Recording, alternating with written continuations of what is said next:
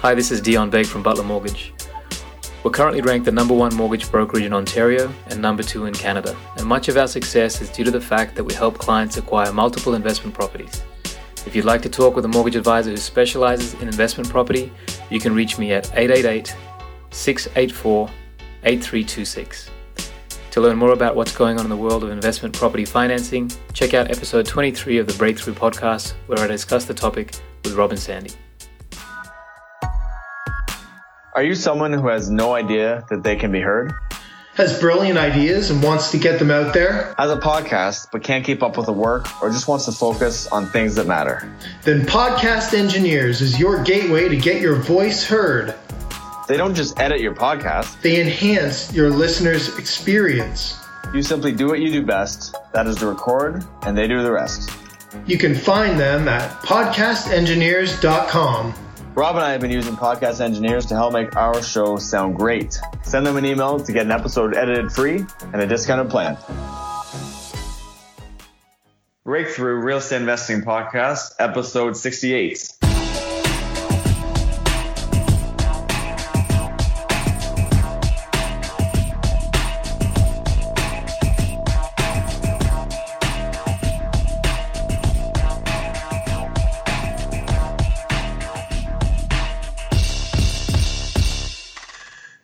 There, guys. Welcome again to the Breakthrough Real Estate Investing Podcast. We put this show together to inspire you and help you break through to the life that you want to live through the power of real estate investing. My name is Rob Brake. Here with me again is Sandy McKay.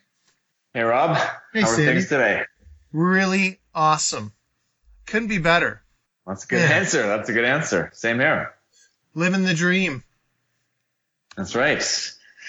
Living the dream. We're spring's here. Lots of action in real estate. Things are moving, right? Yeah, I think you know what the main reason for my happiness is that I skipped right over all of that baloney weather that you guys just had last week. I saw that. You were. Uh, I was out of town and it was fantastic. How much more perfect could that have been timed? I know, right? Yeah, you nailed it. And we came back to spring and it was all good. Okay, so enough pleasantries, right? Let's get into some stuff. Yeah, we got a few little things. I know we got a great, great guest here waiting in the wings, so let's get to her pretty quickly. But where should people go, first of all, if they haven't Well, done I so guess already? first of all, some of our.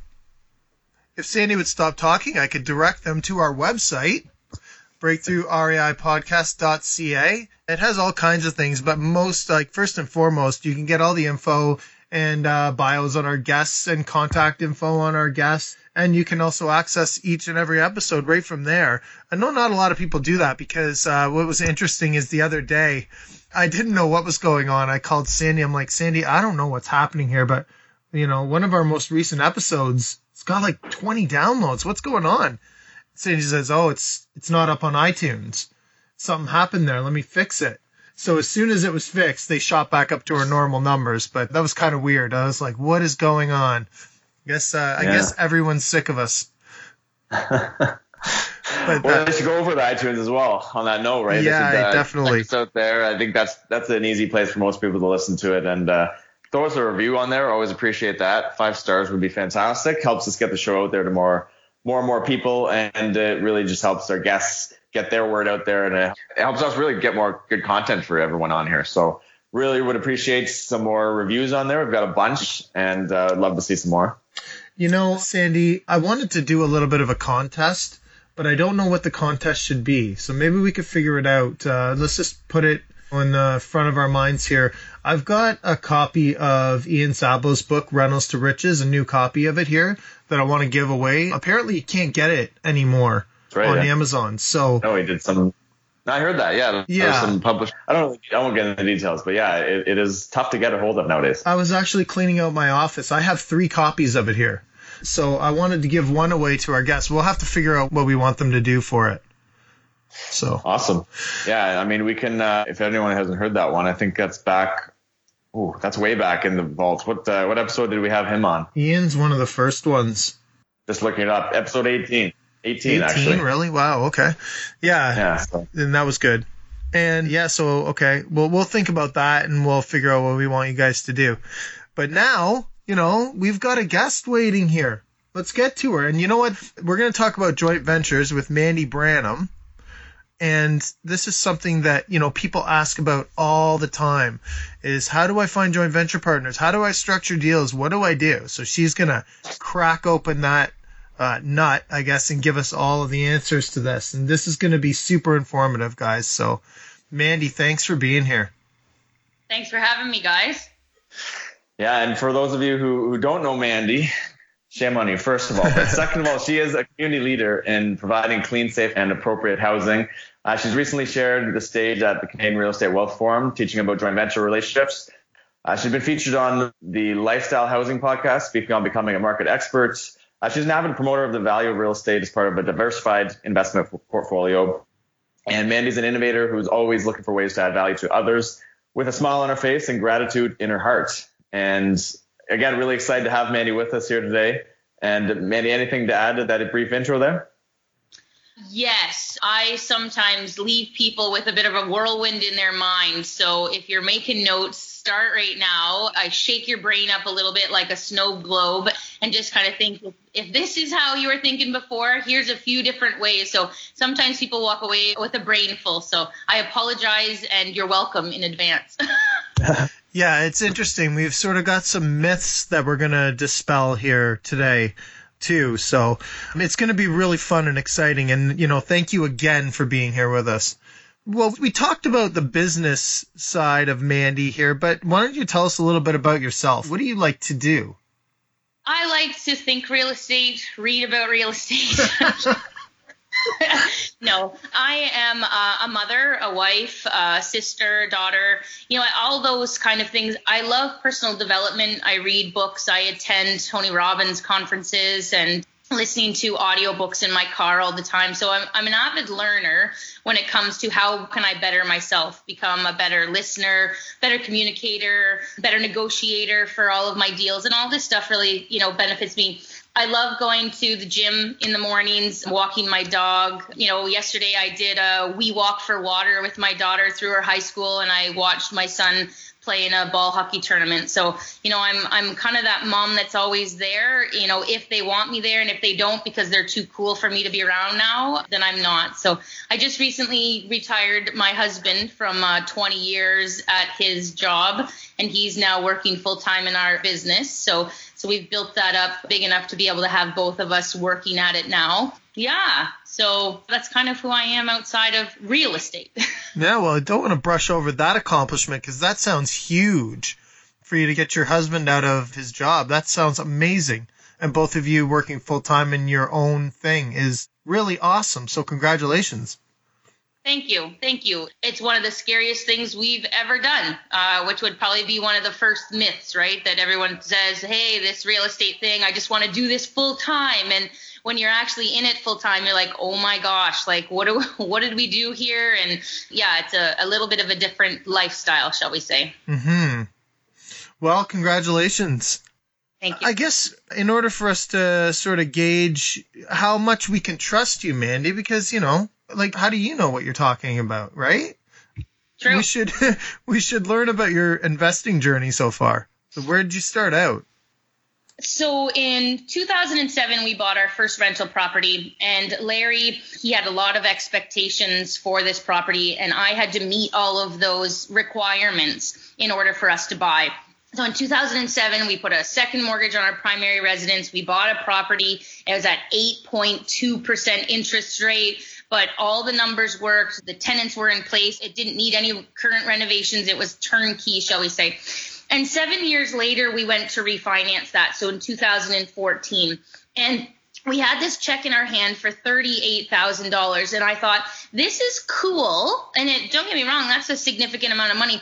But it wasn't enough to change our life. It wasn't enough to be able to say, hey, let's go on a vacation a year for the next five years, 10 years. It's not enough to say, here's my kids' tuition. So I thought, how do I do this to make it worth my while?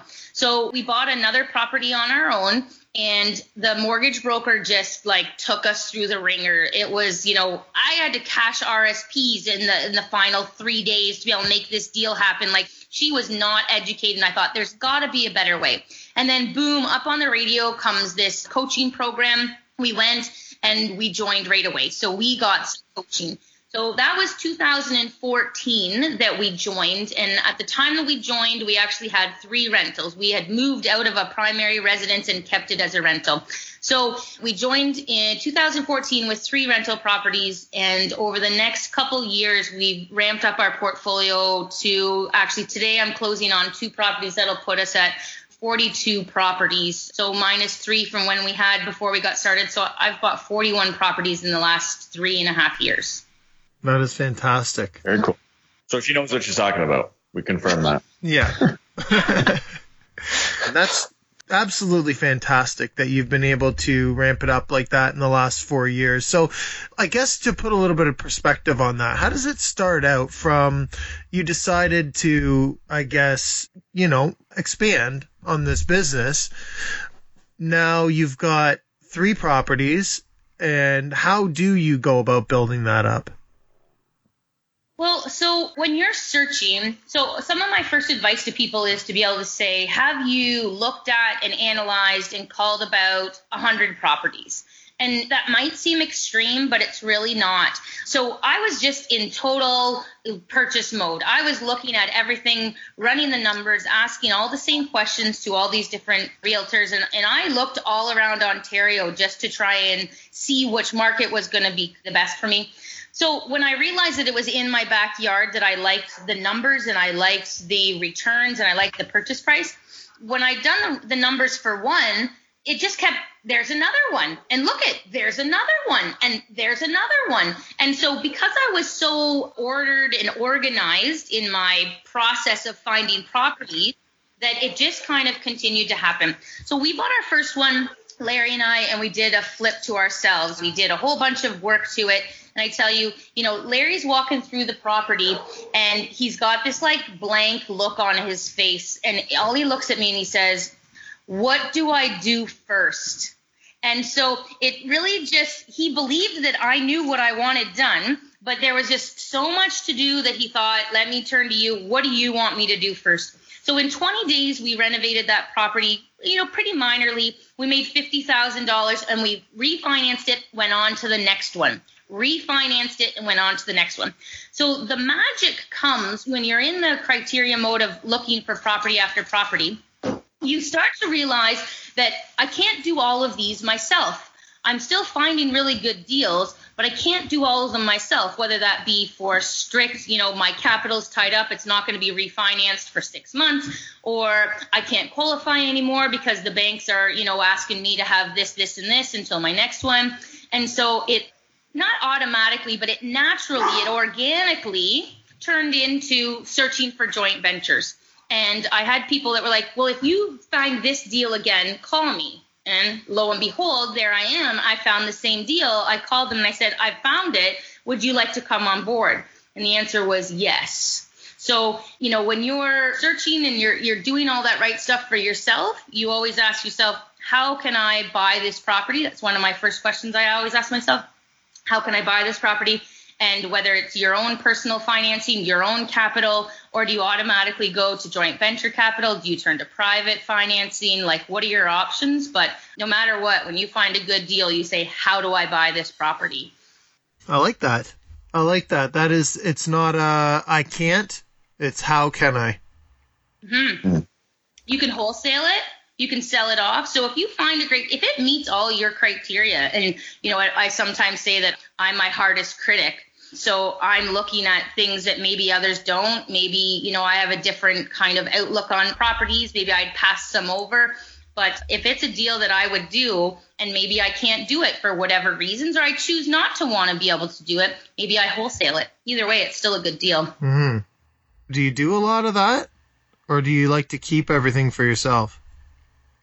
I keep as much as I possibly can. Yeah. Uh, but you, every once in a while, you just do, like, do you find that you have too many and you'll sell one off? It's not necessarily that I have too many.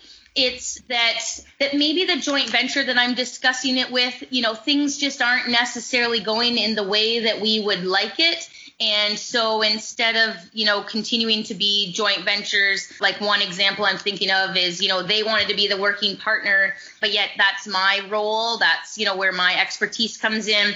And I just realized that this wasn't necessarily going to continue to work. And so I wholesaled it to them for a significant wholesale fee.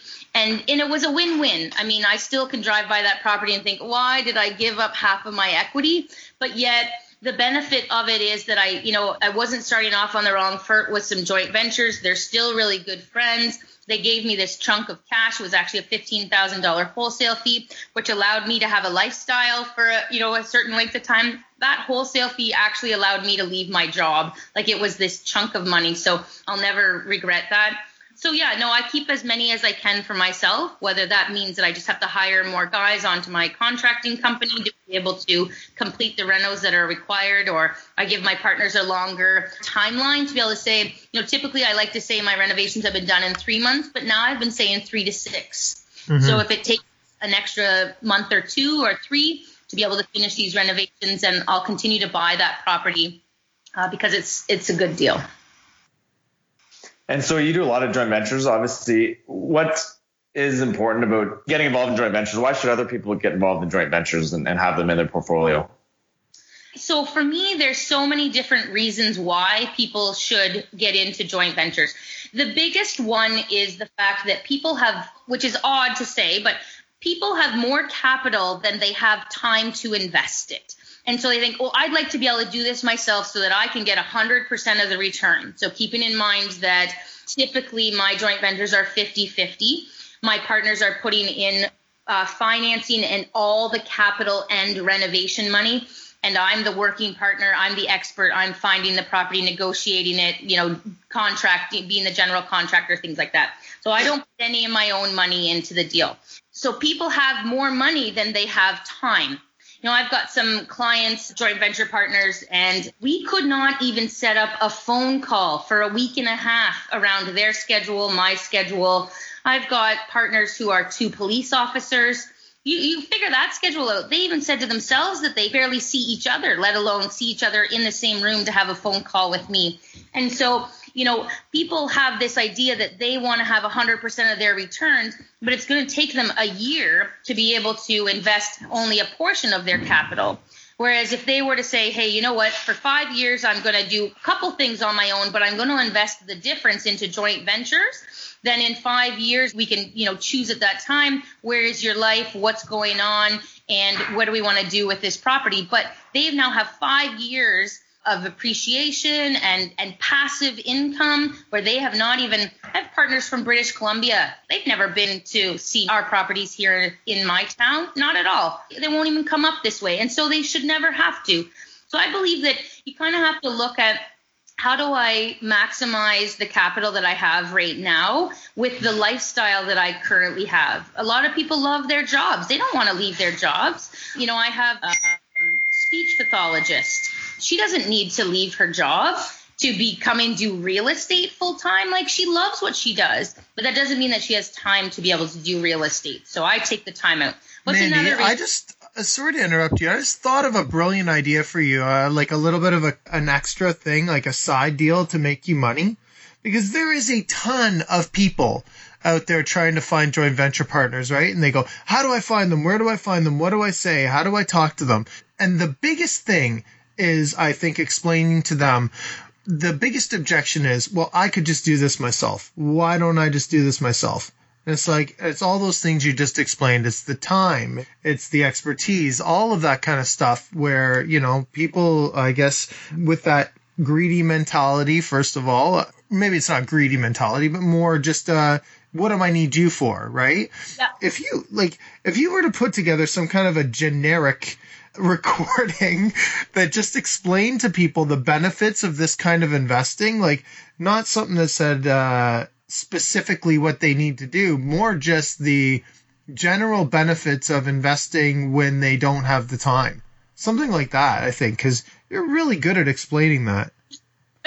well, thank you Yeah, you know what? I have. Uh, here's a, a, funny little story. I had some fellow coach um, of the coaching group that I'm part of. They sent me this really nice email, and I thought, you know what? I'm going to give these guys 15 to 20 minutes of my time because they they just really asked me in a nice way, and I, I value that a lot. So, anyways, set up this phone call for eight o'clock on a Monday morning, and I'm chatting with these two guys, and they're getting everything ready. Okay, and it wasn't about them calling me to be joint ventures. They were kind of saying, how do they become working joint ventures, such as myself?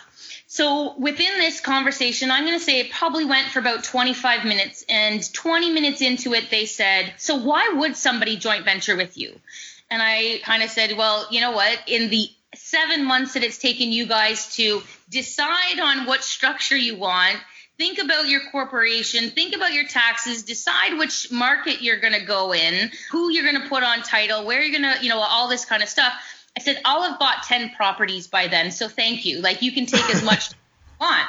So in the end, he said, What properties do you have for joint venture deals right now? And I said, Well, actually, I have two triplexes that are under contract, and this is what I this is the structure that I will do with them. We'll refinance one to, you know, get us the capital back for the down payment on the other one, et cetera, and et cetera.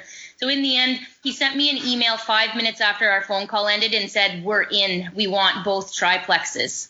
So, you know, they start out thinking that we're going to do this on our own, but the leaps and bounds that they have to go through. So then, you know, when they get me, I walk them through the joint venture agreement that they now can use with any of their other partners. I walk them through, you know, the systems that I have set up. One evening he sent I mean we were doing I was doing insurance applications and setting up the bank account and you know all these kind of things that maybe new people don't understand are really required and he sends me this email as a one liner and he said seriously are you a robot? Question mark. And, and i laughed and i thought no but this is what it takes to be an active you know jv expert is just everything kind of on your and anyone can learn this. Like i always say like what i do is not you know not rocket science here but there are systems that are in place and once you've got those systems then then away you go. Anyone can do this. So come on board. So there's these guys, they're learning from me and they're still looking at other deals. And so they should. They can buy other deals on their own. They don't have to do everything with me, but what they're grasping with me is is the confidence, is the, you know, who are my providers? Who are on my power team? Why do we continue to use the same power team? You know, when you've educated your lawyer as to what a joint venture is the first time, you don't have to tell them what it is the second, third, and fourth time because they get it now. When you go to the same accountant and she sets up your corporate structure, you know, that's an ace in your pocket. You don't have to do that every time.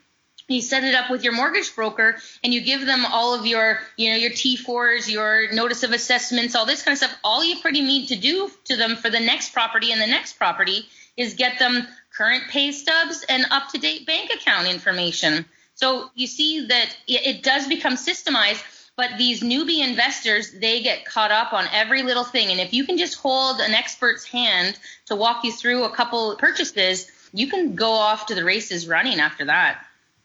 Yeah, I think, and, it's not necessarily the lack of the knowledge that people have. It might more be the inability to express what it is that they can offer. I think a lot of times, right? Analysis by paralysis, paralysis by analysis. Would uh, Simon G. and Annie always told us? Love that man. And yeah, they just get caught up in the, well, what mortgage broker do I go to? And I'm like, you know what? You just heard from a phenomenal one. Remember that guy you met at the group? Why are we even questioning who to call? He's the guy. If he's standing at a group presenting, obviously the presenter trusts him. The room full of people trust him. He's investor focused. Stop asking who and just go straight to this guy. Uh, but they just get stuck up on all the little things. So yeah. But after the first one you're clear sailing right? Yeah that was a great point from the power team. Is huge too. It takes a lot of time to build that up. When you have it people can leverage that through working with you. It's it's amazing.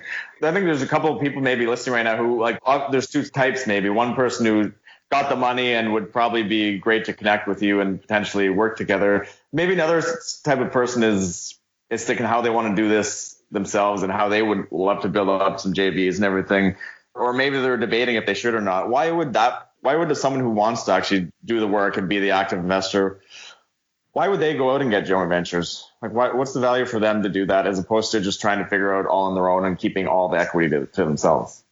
So this answer can go for both sides. 50% of something is better than 100% of nothing. So if you've got the capital but no time and you don't have the time to go invest in real estate, then you get 100% of nothing. And if you've got all the time but, you know, no capital or you've run out of capital or you've run out of qualification space or you've got all this knowledge because you go to the groups, you know, you've got some skills in the contracting world, you've got some connections in the broker world, but you can't buy because of various different reasons, then again, you've got all this knowledge, but you can't take action. So it's it's like the perfect storm of, of people coming together. So, I mean, becoming a working JV, it will say, or the joint venture expert is way more than people think it is. They're like, well, you know what? I've got these, I'm a contractor, so I would be a great joint venture partner you're like it's it's more than just having contracting skills. You know, you really got to know the market. So then there's the other people that are like, I'd like to be a working partner. And I say, well, what have you been doing to become an expert in that in that field? Well, nothing. Okay, well, have you analyzed those hundred properties? No. How many properties have you viewed this week? None. How many meetings have you gone to this month? None. I was like, well, how are you positioning yourself to be that working expert? So again, both sides are super important, but if you're going to be a working joint venture, if I was interviewing somebody to be a working joint venture, if I had the capital, I'd be asking them those questions. Where are you getting your up to date knowledge? Who are you following? How many properties have you viewed? So this is, you know, Mandy kind of giving a, a working joint venture a bit of a checklist to be able to say, what are you doing today that is going to make tomorrow easier? So how are you continuing to grow yourself as a working JV expert? Now, Mandy, here's another question that I get every once in a while, just off of what you just said, is you you know you never once said there that they would have had to have done a couple of joint venture or let's say even projects on their own. You never mentioned that. You asked how many properties they've been out to view, how much analyzing they've done, uh, how many groups they've been out to, where are they getting their education from, all of that kind of stuff. But you didn't actually say how many projects have you done. Right. Do you yeah. think that's really important? Yes, I do. A hundred percent, I do. But I look at it in a different way, and I think, okay, so if you, I had sat beside this young kid one time. I think his name was Zach. He was at a meeting. He had a plan. He knew what he was doing but he didn't have any capital. Okay? He's like 24 years old. Hey, that's kind of understandable. Well, I think we all know a phenomenal wholesaler. I don't know if I'm allowed to uh, name bomb around. It would be a good name bomb, but he's a phenomenal wholesaler. Go young, ahead. young Devin Duchesne. Phenomenal kid, okay? He's killing it. He's wholesaling. So, what is the best way to be able to keep your finger on the pulse? You're looking at properties, you know what the comparables are, you're dealing with real estate agents, you're talking to investors, you got to be surrounded by investors if you're a wholesaler. So you might not actually own any properties, but I would say to somebody, how many properties have you viewed this week? And they'd say, you know what? I viewed five properties this week. I've got one under contract. What do you plan to do with that one under contract? I'm going to wholesale it. So I would tell you that you could wholesale four to five properties, depending on your wholesale fee, boom, you've got enough capital to be able to buy your own property. Maybe you go in with somebody, still this 24 year old, maybe he doesn't have, you know, a great job finishing college, university, and he says, "Look, at I've got 40 grand now. I still can't qualify for my own mortgages, but I'd be happy to put some money into the next project that we do." So now you're kind of like a 50-50 financial partner. The only thing this young kid can't do is to actually qualify for a mortgage. So I believe that no, you don't have to own any properties, but you've got to be so active that you shine for how active you are. When those groups ask you, when when Quinton says who's brought a deal to be able to share with the group, if your hand isn't in the air, then to me you're not an active joint venture partner. Yeah, I gotcha.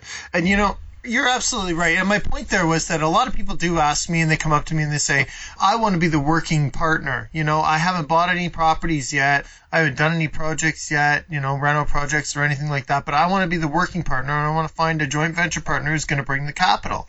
You know, and that's one of the things that you have to explain to them is that, okay, look, as nice as that sounds, why should somebody put their trust in you? You know, you, you have no track record to prove what you're doing. And that is exactly the path that I believe somebody should take if they want to do that. And it's the one that I took. It's the exact path that I took was, you know, started out, had no money. So did some wholesaling, learned about what people were looking for, learned how to do, like made contacts, became someone that people trusted in that world and then I knew what I was talking about and then eventually was able to flip that around and start getting joint venture partners. Exactly. You followed the path. You know, but it's also not a bad thing to be able to say, yeah, I have one property, I have two properties, and you're doing this on your own. So when I asked a mentor one time, how do I attract joint venture partners? He smiled at me and he said, you already are just keep doing what you're doing. People are watching.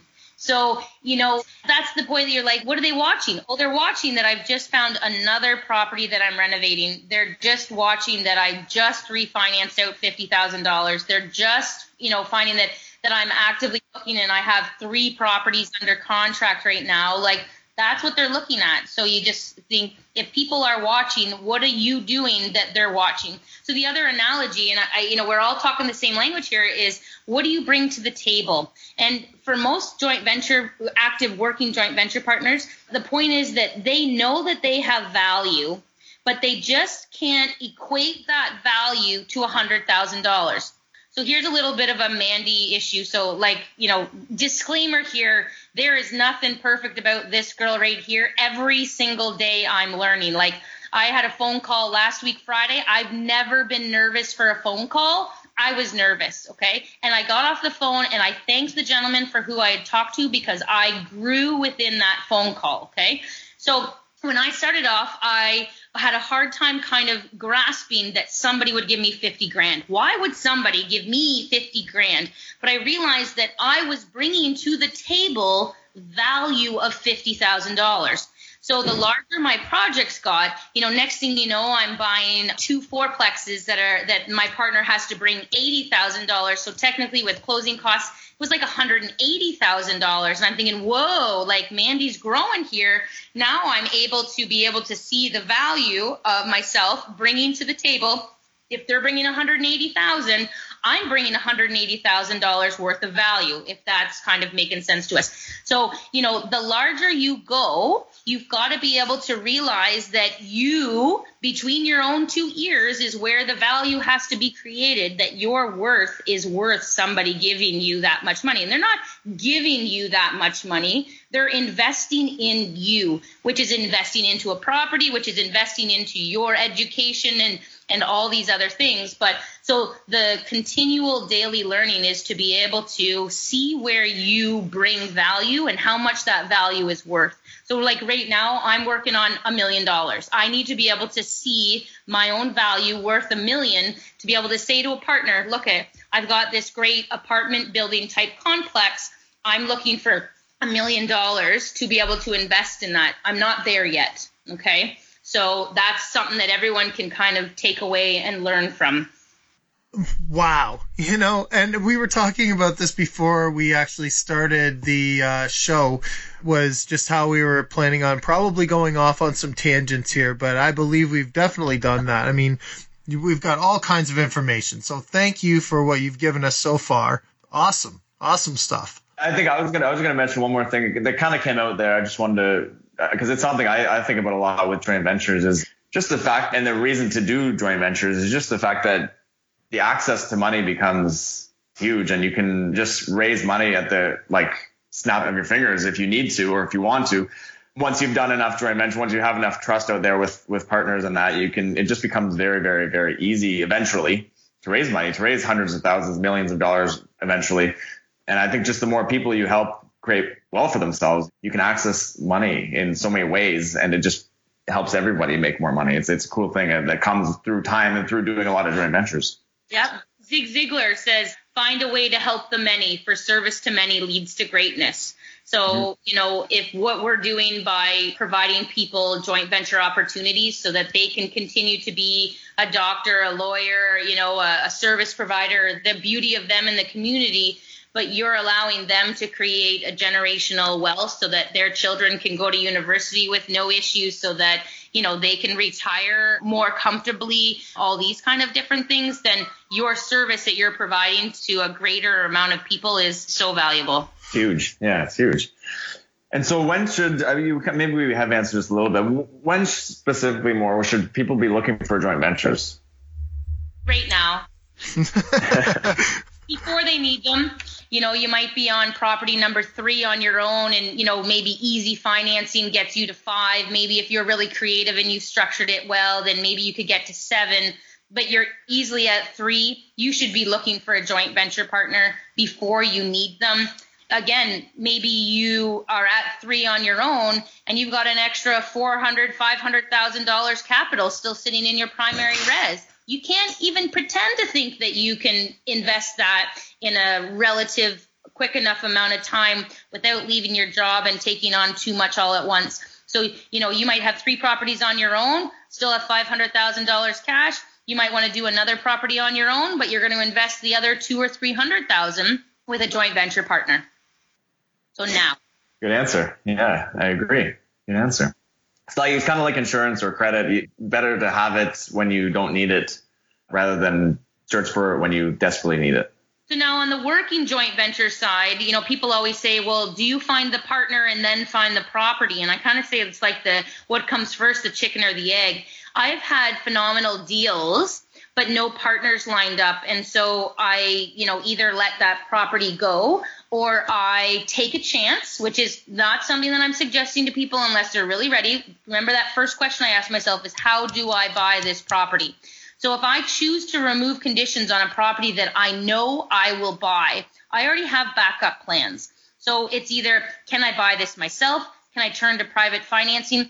Finding a joint venture partner is just one of my other options. But if I don't have the partner, but I have the property, the other it happens the other way around. Sometimes you've got this partner, and I've had the partner, and I can't find the property. It just whatever time in the market, maybe some specifications that that partner is looking for uh, with regards to you know timelines or cash flow or purchase price, things like that. And I've got the partner, but I can't find the property. The partner withers away because their cash is sitting there and they're like, look, it's taking you two months and you can't find me any properties. And typically a closing is another two months after we find a property. That's four months that my money's been sitting here not making me any money.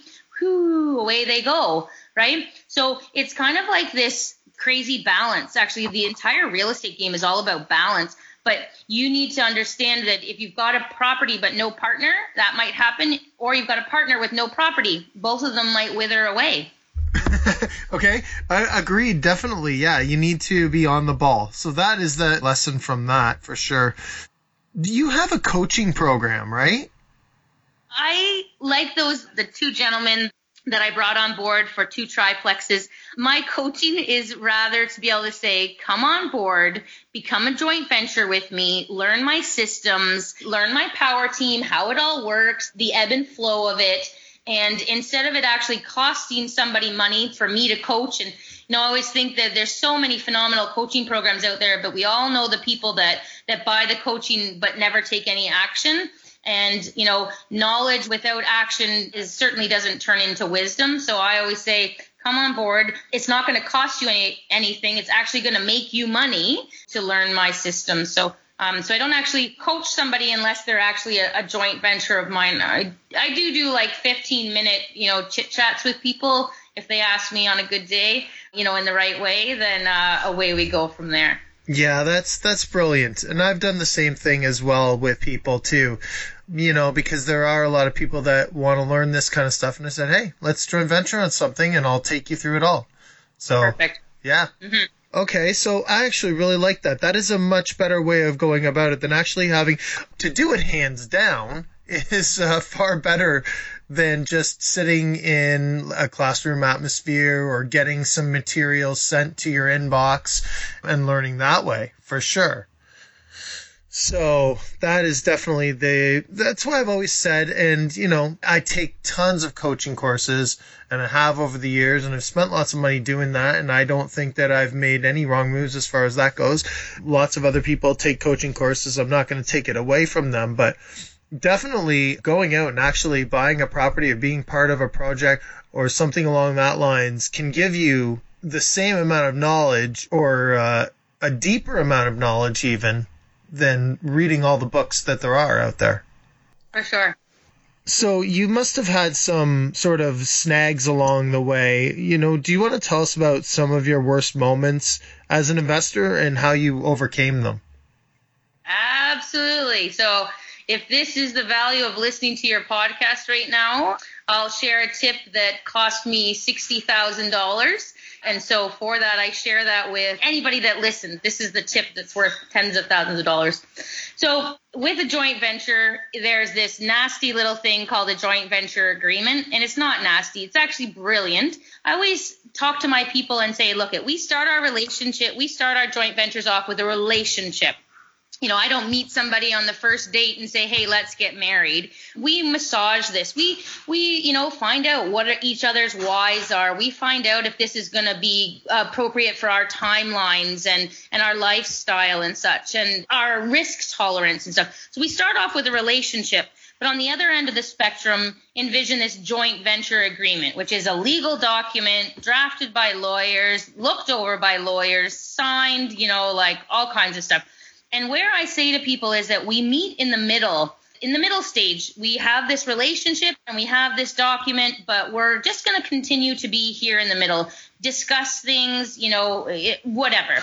So, one of my two, actually, we bought two properties together and beautiful properties. Uh, I mean, I've gone over their house for Christmas, for drinks. I mean, I've got emails to say, Mandy, these are the best two properties we have. We can't believe it. Thanks for sharing these deals with us.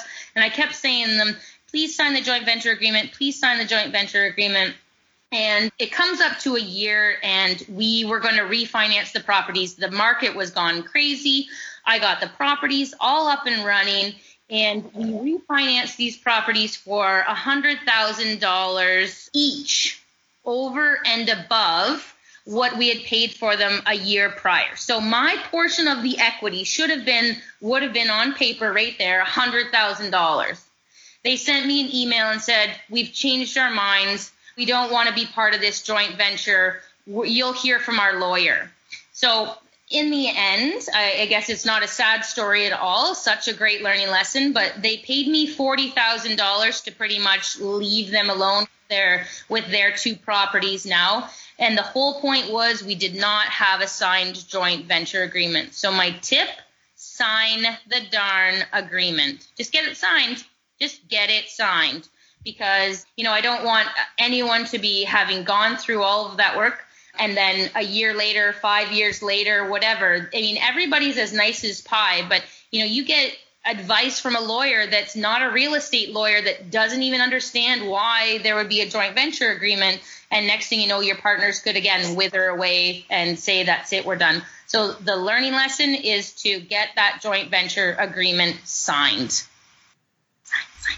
sign, sign, sign, sign, sign. when, when, do you, when do you sign that agreement? Is it uh, one uh, upon purchasing the property, or is there anything before that? i am just only asking because I've had a client recently. Actually, I've had a few in the last year or two, maybe, that have got to the point of uh, like very close to closing on a deal and didn't have the agreement signed yet, but had done all the work in the beginning to get the deal, and same sort of thing. The money partner ends up wanting to bail. Right.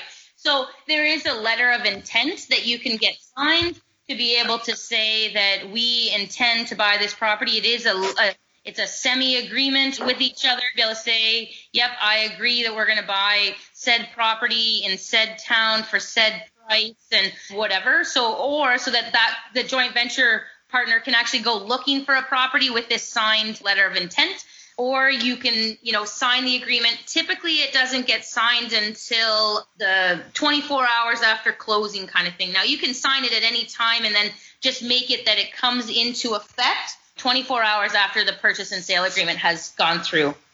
Cool.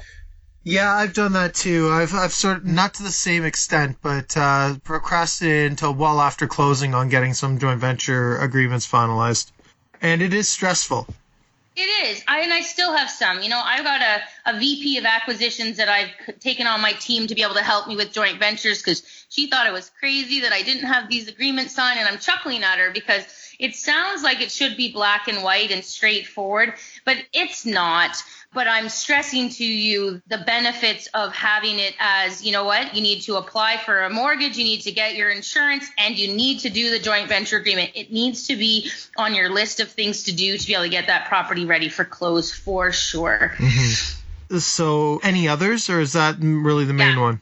I do. I'll quickly quickly go over. So we had this phenomenal property. It was a for sale by owner, and all it said on the front lawn was for sale. For more information, mail to. This was in 2015. I need to. okay. So I mailed a letter off to this gentleman, and old Mr. Worry called me back. He's 80 years old. He used this house for a cottage, and nobody in his family wanted it. He offered it to all of his children, all of his grandchildren, and nobody wanted to put the time in that needed to put the time into this property. He sold it to me for fifty thousand dollars.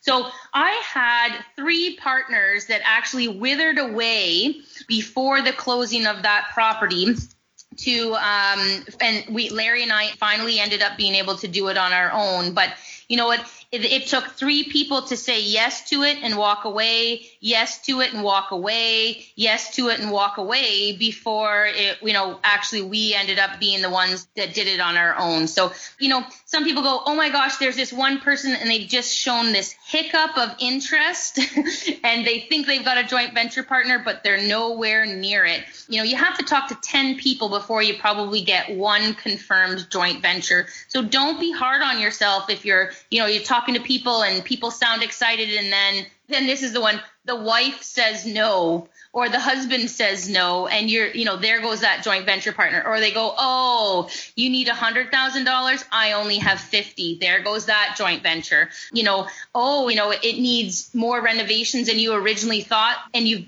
you've gone over their risk tolerance away goes that joint venture partner so you know, you just kind of have to go, okay, what's next? Who's next? Who do I call next? What's my next option? It's not that it's a no and you have to stop. You just have to realize what's next. Yeah, and I think it's important when you're talking to potential joint venture partners too to listen to the reasons why they're saying no. Like if it is, yeah, they didn't have enough money or some of the other examples that you just gave, that's fine too, but there's also the possibility that you don't have a deal. So, you know, you got to be aware of the reasons that people are giving you and why they don't want to be part of it. Because if you've got something good, you should be able to find somebody. But then again, you know, at the same time, it's hard hearing no, but you do have to move on if you get a no. Absolutely. And yeah. keep on trying.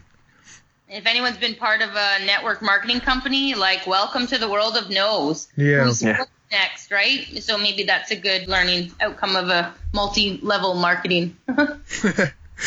now, what types of deals do you invest in? We've heard you say a couple of triplexes and fourplexes, that kind of thing. Is that generally the type of properties that you're looking at? I specialize in single family conversions to duplexes and two to four turnkey units. So typically staying within the residential financing world of under four units, 80% loan to value. Nice. And what area are you in? I invest in Simcoe County. I've not gone into Barrie yet just because of Barrie numbers, but Orillia, two, today two properties are closing in Orillia, Midland, Penetang, and uh, dabbling into the Collingwood market. So that's more like what is that considered northern, not really northern Ontario, but north of Toronto? Simcoe County. well, I mean, hey, we've got listeners everywhere, Mandy they don't necessarily know where Simcoe County is. Yeah, no, no, no. It's not Nunavut. It's Simcoe County. I don't think we're Southern Ontario, and oh, we might be Southern Ontario. We might See, still be come on. I think so. Yeah, hour, hour and a half, hour and a half, maybe north of Toronto, right? An hour and a half to Wonderland. okay, beautiful. Yeah. Thank you. Do you have a piece of info or advice that's always stuck with you? Yes, yes. I sat around this mastermind table one time. So I helped a mentor of mine buy a property and he we'd always kind of said if I give him a property he'd pay me $500 if it was on MLS and if it was a private sale it would have been $1000. So really, I brought him this deal, and it, he could have given me five hundred dollars. I said to him, said, you know what? I don't want your five hundred dollars. I'd like to be able to come to your mastermind with you. And so he connected with the other people in his mastermind and he said, you know what, I got this girl that just wants to come and see what we talk about, kind of thing. So I sit around this table and I'm in awe of the amount of real estate, the knowledge, the variety of, of projects that these people are taking on. And all around the table, I just kept thinking, success leaves clues. Like, why am I trying to reinvent the wheel here when these people are making it happen with with this type of real estate or this financing structure or whatever it was. So, you know what, around you, success leaves clues. Stop trying to reinvent the wheel here and think that you're going to come up with this, you know, potential idea that nobody else has done and you think, uh, if you want to have the success that somebody else has, do what that person does. Don't veer off from it. So that's always stuck with me. So, and I think another thing that's interesting to point out there of what you said was like a lot of people when they're first starting out, 500 bucks is a lot of money, you know? Yep. So you chose to say, you know what? I would rather have an opportunity. I'd turn this into an opportunity rather than just a, a little cash out. And so that that was brilliant. Actually, that act right there probably, you know, to sort of say, okay, you know what? That $500 would be great, but look what you got instead. This knowledge that you remember to this day. It is. It absolutely is. And just um, being in the presence of others. So your circle. So, you know, this is on a personal development side, but we, Larry and I, we always, uh, who is my hubby, I mean, that's the other side of me, but we always evaluate who is our circle of influence? Who are we talking to? Who are we spending time with? You know, who are we listening to? Who's influencing us? And, you know, we want to make sure that those people are success driven, you know, don't have a broke mentality, you know, have a success, have a relationship, uh, like an honest relationship, you know, that they're not doing things that we don't necessarily fit well with within us, you know, so whatever that might be. And so that was so if success leaves clues, you got to look around and say, who am I being influenced by right now? And if you're going to five real estate meetings a month and you're talking to people about real estate and you're listening to phenomenal podcasts about real estate and that's what you're putting into your mind and that's what you're talking about, great. But if you're sitting on the couch, watching TV, you know, listening to news on the radio that's bringing you down and and whatever, you might not be getting to where you want to go because you're not putting the right stuff into your mind. You're not surrounded by the right people. So really evaluate on a, on a personal side of things, really evaluate who's in your life right now and do you like what they have? And if you do, great, continue to be like them. And if you don't, then maybe it's time for you to get a new circle of influence. Love it. Awesome advice. Fantastic. Well, this has been this has been great uh, Mandy, how can people get in touch with you? What's the best way? MandyBranham.com. MandyBranham.com. Very simple. M A N D Y B R A N H A M dot com. Correct. Yep. Awesome, Mandy. Thank you so much. I knew that this was going to be amazing and that we were going to just get a ton of information. See, things like this, it's a lot different, you know, when we have a guest like you on where we ask a question and the answer just it, it's just so filled with information. It's not just here's the answer. You know, there is just a ton of wealth and knowledge that people are going to get out of this and these are the kind of podcasts that I really love to do. Just but it's all tangible. Like they can grab onto every little piece of what you've told them and, and run with it and actually do something actionable.